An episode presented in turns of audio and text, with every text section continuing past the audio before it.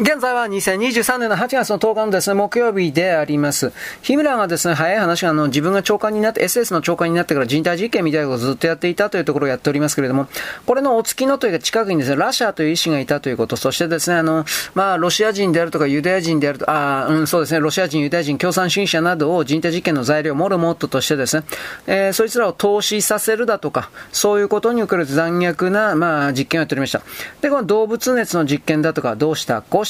あのー、一旦ですね、投資させられそうになった人物を蘇生させる方法として、あのー、ラシアという人物は、単純にお湯で温めた方がいいよみたいなことを言ったわけですが、ヒムラーは動物熱、つまり他の動物の体温が一番いいんだ、女が、裸の女が一番いいんだ、みたいな、これ狂った信念です。このせいで、どれだけの人間が犠牲になったか、今では知りようがありません。山ほど死にました。で、これはですね、科学的に価値がないということは、この実験をやっていたラシアですら、最初から分かっていたことです。だとヒ、ヒムラーの命令をですね、えー、無視するというか、逆らうことはできません。だから結局ですね、あの、明らかに誤った動物熱理論というものの事実性というものを証明するために、多数の人間が無意味に苦しみを味わって、そして多く死んでいきました。で、あの、もう一つなんですが、ナチスにとって一番手強い精神世界的な敵というもの、魔術師という、うん、魔術上の敵というものが言いました。これドイツ人、ドイツでよかったと思うけど、シュタイナー。ルードルフ・シュタイナーですね、新地学のあの人。このですね、シュタイナーが自分はそんな意味で言ったんじゃないんだけれども、えー、なんというかな、ユダヤ人の最終解決、つまりガス室の、これをですね、あの、導いてしまったという、手を貸してしまったという皮肉なケースが実はあります。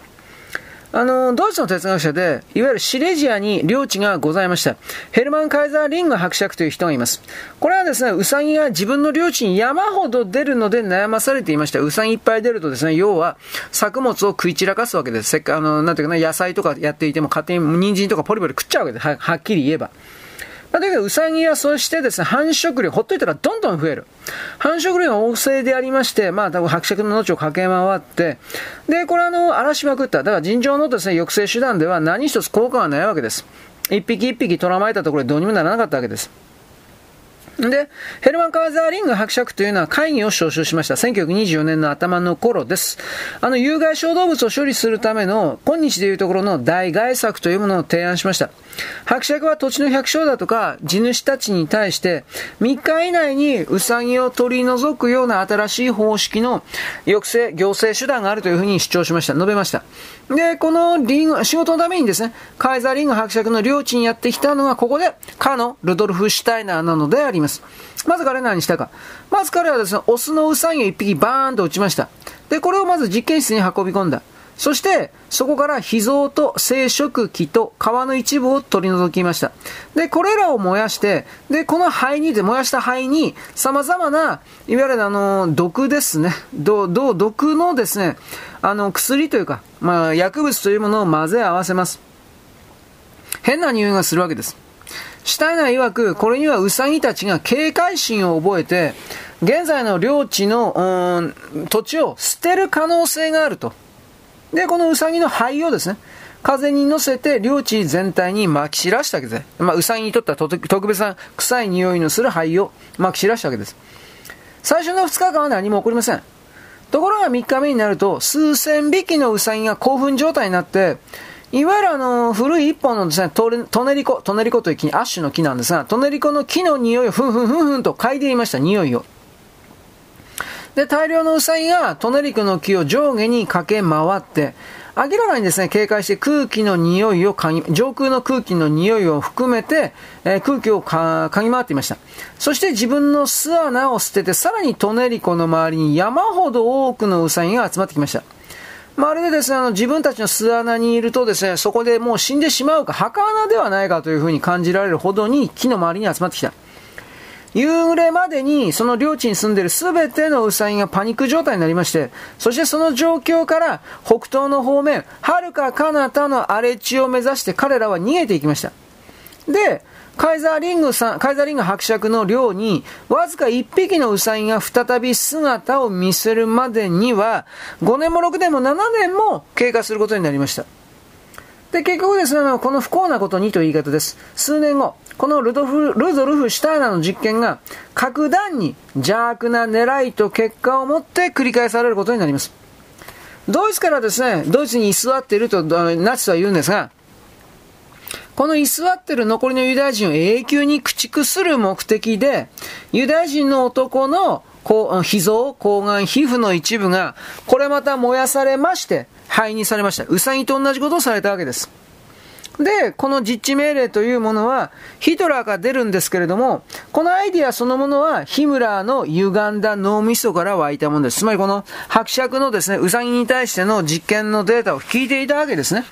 で、これをユダヤ人に対してやったら、その異常な匂いとでも言えるものが、ユダヤ人たちを追い出すのではないか。こういうふうに考えたんですね。科学的ではない人の考え方です。で、ヒムラーというのはヒトラーからですね、この毒療法、シュタイナーの毒療法について聞いていた、学んでいたわけです。で、シュタイナーが実際にどうやったかということの実験の記事を見つけまして、で、自分の頭で悪魔的なプランを考えてた。この方法でウサギがコントロールできるんだったら、同じ方法でユダヤ人もコントロールできるはずで、ウサギと人間は一緒じゃねえっちゅうの。で、かくしてですね、ナチスのオカルト局というのは、とにかくこれが実際に効果があるのかどうかということを実行してみようと。で、実際にユダヤ人殺してこんな風なことしたわけです。めっちゃくちゃですね。で、1943年です。あの、ヒムラーというのは最初の人体実験の実行命令を出しました。これまではネズミが用いられていたわけです。で、ブーヘンバルト収容所に収容されていたユダヤ人たちに、男性ユダヤ人の肺を混ぜた注射が打たれます。これは人体実験です、はっきり言えば。これは1945年まで2年間継続します。ヒムラーの指示を受けました SS がユダヤ人の灰を強制収容所からドイツ全土に撒き散らしま、撒き散らします。で、連合国が、全、ドイツ深くに侵攻するようになっても、SS というのはこの忌まわしい灰を撒き散らす実験というのは続けてました。で、まだあります。日村及びですね、ナチスのオカルティスト、一般を捉えた、異端の医学学説。これにですね、ビクトリア女王時代の人間が優生学と呼んだものがあります。これは実は今でもですね、西側アメリカ、ヨーロッパ世界の中に来るですね、いわゆるあなたのご存知の間がカバール、ディープステートと言われる人たちが今でもこれを持っています。というか、優生学という学問は堂々とあります。ただし、これを言うとですね、ナチスを想像させるので、優生学とはあからさまには名乗っておりませんが、この学問そのものをですね、教えるる大学は米国の中にやっぱりたくさんあります。はっきり言えば。この学説の狙いというのはですね、優等人種の選択的繁殖と劣等人種の要素の段階的な排除にいる。ぶっちゃければ劣等人種と決めつけたやつを大量にぶっ殺すということです。はっきり言えば。SS のですね、とある医師が興奮の熱に浮かされまして、日村に手紙を書きました。これに何書いてあったか。患者を傷つけずに永久不妊を施せる植物を発見したという。つまり永久に子供生まれなくする植物を発見したっていうんです。で、これによって第三帝国は共産主義者とかユダヤ人を奴隷労働に活用できて、しかも彼らを繁殖させる恐れはなく、絶滅させることができるんだとしたわけです。ここまで来ると本当に人間の考えではありません。で、こういうことをですね、実は中国共産党が受け継いでやっております。ウイグルの人たちに実験を含めてやってます。これが非常にポイントです。彼らがウイグル人の人たちにこのナチスがやっていた人体実験をおそらく本当に今でも続けてやっているということに関して多くの人々は知りません。これをなぜ西側世界のですね、えー、あの、ま、マスコミメディアであるとか支配層が知らせないのか。ナチスの実験の継続を中国共産党がやっているということを、彼らもその行く末がどうなるか見届けたいからです。私にはそのようにしか思えない。人間の中にとてつもない邪悪な黒い部分がある。それが洋の東西を超えて西洋人だろうが、えー、東洋人だろうが受け継がれて、彼らが勝手に劣っている下だと決めつける人々に対して人体実験を今でも行っている。そうしたことをなぜ許していたか。簡単です。私あなたはそれらの事実を知ろうともしなかったからです。事実を知らなければそれに対して対抗する概念が生まれません。知らないということがどれだけですね、罪であるのかということ、人類全体の存続においてもこれが罪であるのか、知らないということが罪であるのかということ、私はあなたに訴えるわけです。こんな残虐なことが今でもへっちゃらで行われていることに対して知ろうともしないあなた、私というのは一体何なのかってこんな鈍感な状態で、えー、人間というものをやっていていいんですかという問いかけもします。よろしく。ごきげんよう。現在は2023年の8月の10日のですね、木曜日であります。私はですね、優生学というところを言っております。これは結局ナチスからですね、始まったという言い方になりますが、が、このずっとずっとさらにですね、上流をたどると結局イギリス英国に結びつきます。まあこれフリーメイソンであるとかそういうところの話をしないともう、キリがないんですけれども、英国からですね、大体この人人類世界におけるですね、えー、邪悪と見えるようなものがだいぶ出ているということはちらりと言っておきます。全部英国ではないけどね。で、とりあえずあの、ナチスオカルト。優勢学ですね。ビクトリア女王自体に優勢学というもののひな形が作られた。そしてこれに飛びついたドイツ人、ナチスは。で、結局ユダヤ人を殺すためにどうすればいいのか的な、そういうところに行ったという話をしました。あの、ユダヤ人を含める、それらの劣った人種たちを一生妊娠させなくするような植物を見つけたという、ドイツ人の、うん、医師の手紙から大きく事態は動いていったわけです。そんなもんはねえと思うけれども、あるとしたわけですね。この、そういう医師の転職を読ますとね、イカサマ医者の提案にですね、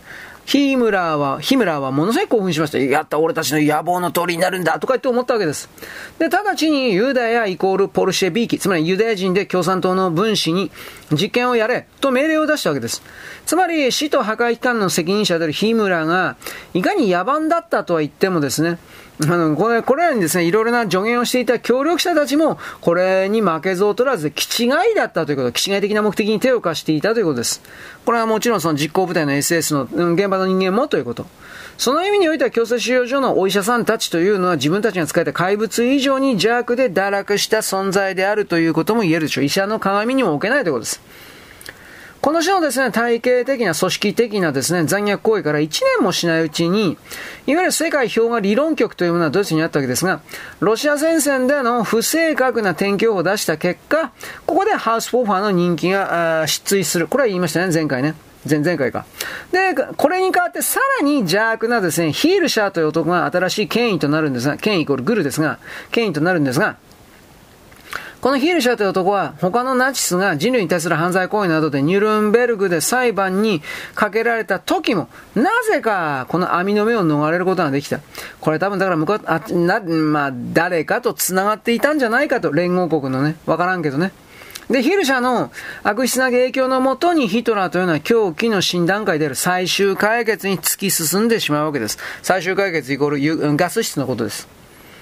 で、この計画のもとにですね、アーリア人ではないという罪のため、何がこれが罪なのか私にはわからないが、罪のためにユダヤ人のへの計画的な体系的な根絶案つまり殺害が計画されるわけです。実行にさらに移されていくわけです。ガス室が作られて大量に人々が殺されていった。馬鹿げたという言葉を通り越した、いわゆるあの、魔術的な、人種理論という言葉を使っていいねまあ、どうなんですかねこんなこと、人種理論とかその使いたくないけどね、その言葉をね。あのー、これらに関わってですね、殺された人々の核というのは、正確な数というのは、永久にわからないでしょうというか、わからないとされています。それほどに、もう何万人殺したかわかんないんですよ。何万人どころか何十万人か知らんけど、何百人かも知らんけど、本当にたくさん殺したんです。で、さらにですね、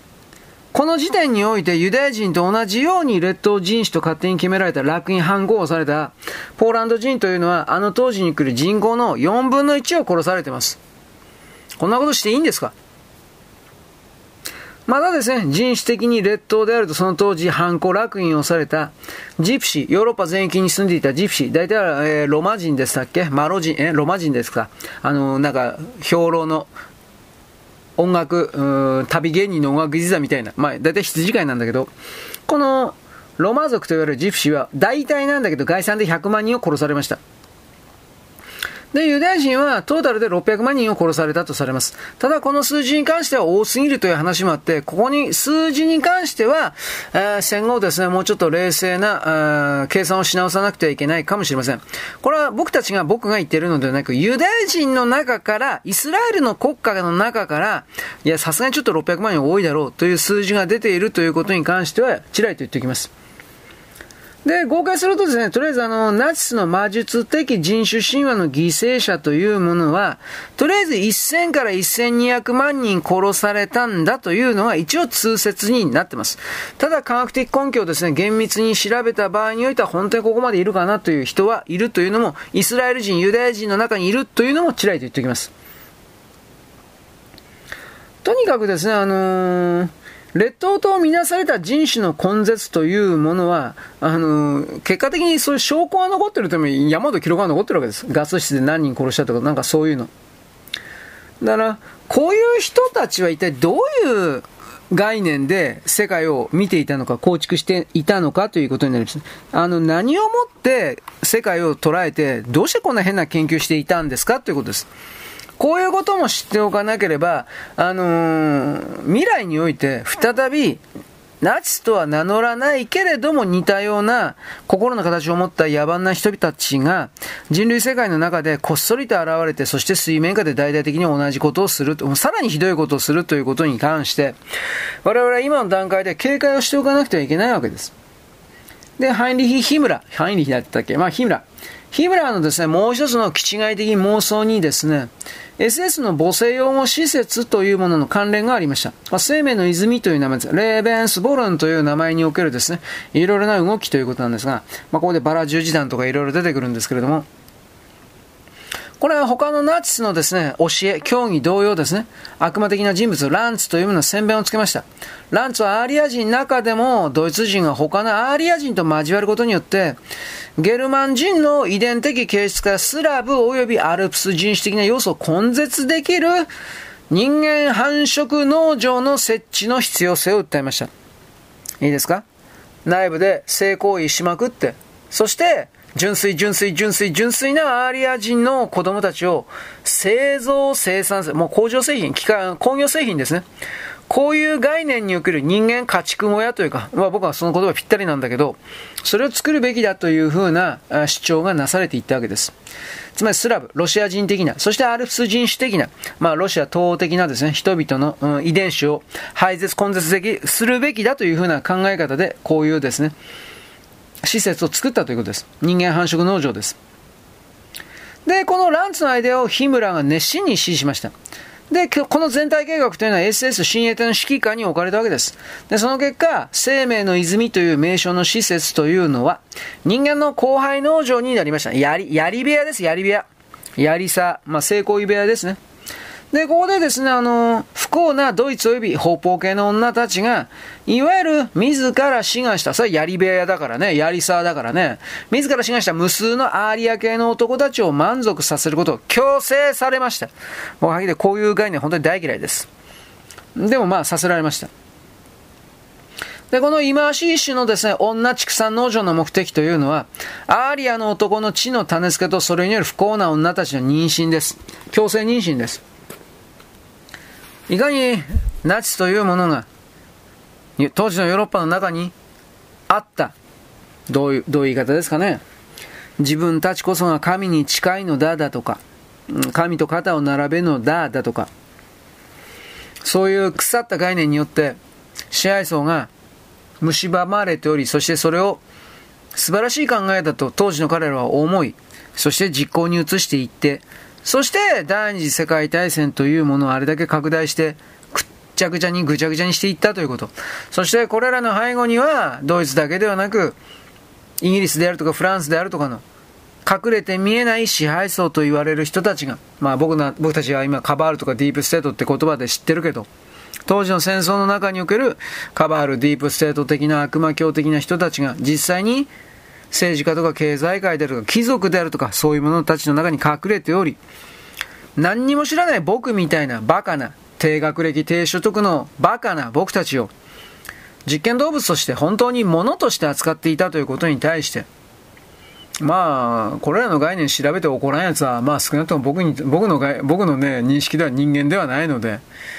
で、そういう人が現実にたくさんいるというのが、ね、楽しければいいんで、楽しいってどういう意味か考えたことありますか？ということを含めて、そういうばそういうのばっかりが詰まっているということが、まあ、はるかに問題なんじゃないですかね。ということを僕は言います。よろしく、ごきげんよう。現在は2023年の8月の10日のですね、木曜日であります。あの、生命の泉施設という名称の槍部屋、人間後輩農場、女たちを奴隷としてですね、無理やりに性行為によって妊娠させて、優秀とやらの、アーリア人の子供をですね、たくさん製造する工業、工場製品、工業製品のように、というふうなこの概念を言っております。ヘドが出ます。本当にヘドが出ます、僕これ。まあ、とりあえずですね、不幸な女たちの妊娠であるということ。で、この真の支配人種にアリア人はなるのだ、などというわけです。未来社会のナチスのスーパーマン、超人たちの繁殖というものを日村は夢見ました。背が高くて、ブロンドで、北方系の女たちが強制的に登録されました。槍部屋の買収品にされたわけです。早い話が。で、SS の親衛隊の男たちを性行為によって満足させて、その子供を妊娠すること、はらむことを強制されました。確かに当時の対象というのは年齢30歳以上の独身女性に限られてはいましたが、ところがナチス戦勝の暁においては、ヒムラーはこれを帝国全土に拡大する意図を持ってました。つまり、女を本当に工場製品のようにロボットのように奴隷のように扱うという、生む機械として扱うということです。こんな奴らが生きていること自体に私は本当に本当に本当に怒りを覚えます。私は男だけどこういうことをするような存在というものは、まあ何にもできないけど許せないですね。はっきり言いますが。年齢30歳以上の未婚女性はすべて生命の泉ホームに届け出て、当局の命令に従って妊娠する義務がある。この命令に逆らう者は国民の敵として処罰されるであろう。SS は自らが子供たちの名付け親となって、組織や教育資金を提供する。まあ似たようなことはあのスパルタ、カルタゴとかフェニキアとかスパルタの時代におけるスパルタもやってました。似たようなことっていうかそのままやってましたね。こんなことが許されていいわけねえだろう。ほんで、まあ怒ってもしょうがないんだけど、何もできないけどさ。まあ幸いにも30歳以上の未婚女性に限定されたので、大半のドイツ女性というのは、生命の泉入りを免れることができました。これはですね、ナチスの支配下においては結婚統計がね、ビョーンとみんな結婚したがったんですが、女なぜかといえば、結婚しなかったら、この生命の泉に登録されて、どこぞの誰とも知らん男と性行為を強制されて、無理やりに妊娠させられたからです。そんなもん女だったら嫌に決まってんだろ、お前。どう考えたってよ、お前。ということで、まあ、思いっきりみんな結婚したんです。で、生命の泉ホームというのは、まあ、恐ろしくですね、非効率的な組織であって、養護施設の乳児死亡率というのは全国平均の2倍にもなりました。ということはわかりますか？赤ん坊が死ぬから、女たちは次から次から妊娠しなくちゃいけないわけです。男たちは、次から次からやれるわけです。子供が生まれないんだから。ね。子供が死ぬんだから。また作ろうとかってやるわけです。強制できるわけです。ぶっ殺しやりたいよ、本当に。まあ、ということでですね、あのー、子供たちが死んでいたということです。まあ、その他のですね、ヒムラーとオカルト局、これは妄想だらけだったんですが、普通の正当的医療はですね、誤ってるというふうな彼らの間違ったところではない信念がありつまり通常の医療、医薬品であるとか、医療技術というのは全部間違いだという信念があります。じゃあどうしろっつんだよ、お前。結局ね、彼らが言ったのは、薬草、薬草主義。東洋漢方ですか？まあ、薬草主義のみが真の医療だというふうにヒムラーは主張したわけです。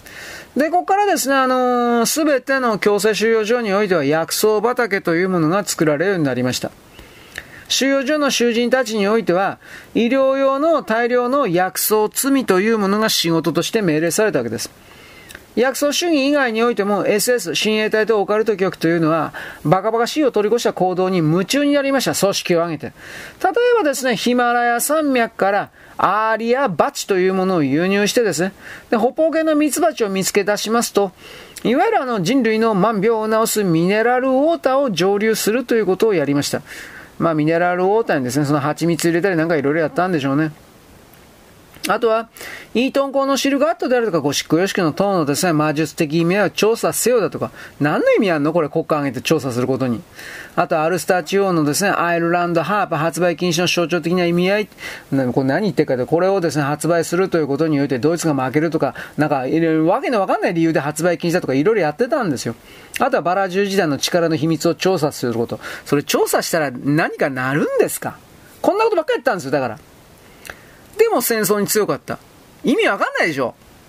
なんかもう、これわざと負けてる奴らがいたんじゃないかと思ってるくらいなんですよ。本当のこと言えば。さっき言ったカバールディープステート的なイギリスとかフランスの中に来る本当の支配層の一部の人たちというのは、戦争を上手にですね、えー、演出することによって戦争をある程度の期間長引かせることによって自分たちの株式投資をしているような、えー、兵器開発機構ですか、兵器会社に儲けさせるだとか、いわゆるあの本当の人々の求めるものではなく自分たちの求めるお金であるとか、兵器産業を求めさせ、あ、儲けさせるだとか、そのために第二次世界大戦というのはやたらに伸ばされたのではないかという疑いです。あ、これロシアとウクライナの今の戦争でもやってますよね、同じようなこと。戦時中ですね、ドイツのオックスフォード空襲が失敗に終わりました。そうすると彼らというのは、ドイツ空軍の進行を妨げる明らかな原因となった、オックスフォード大聖堂の小炉、小炉ってわかりますね。金、ガンガンとなるやつです。この魔術的性格ということをですね、大当てて探り出す。だからその、そこに金があることで、なんでそのドイツが戦争に負けるとか勝つとか、そう関連づけるわけ？